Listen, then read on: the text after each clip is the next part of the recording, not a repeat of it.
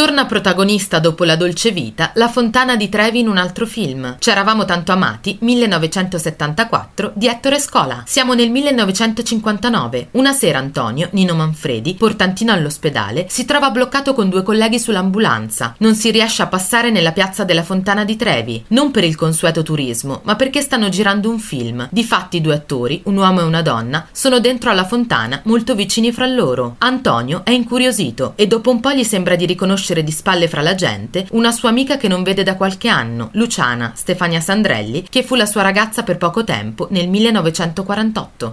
Torna protagonista dopo La dolce vita La Fontana di Trevi in un altro film. C'eravamo tanto amati, 1974, di Ettore Scola. Siamo nel 1959. Una sera Antonio, Nino Manfredi, portantino all'ospedale, si trova bloccato con due colleghi sull'ambulanza. Non si riesce a passare nella piazza della Fontana di Trevi, non per il consueto turismo, ma perché stanno girando un film. Difatti due attori, un uomo e una donna, sono dentro alla fontana, molto vicini fra loro. Antonio è incuriosito e dopo un po' gli sembra di riconoscere riconoscere di spalle fra la gente una sua amica che non vede da qualche anno, Luciana Stefania Sandrelli, che fu la sua ragazza per poco tempo nel 1948.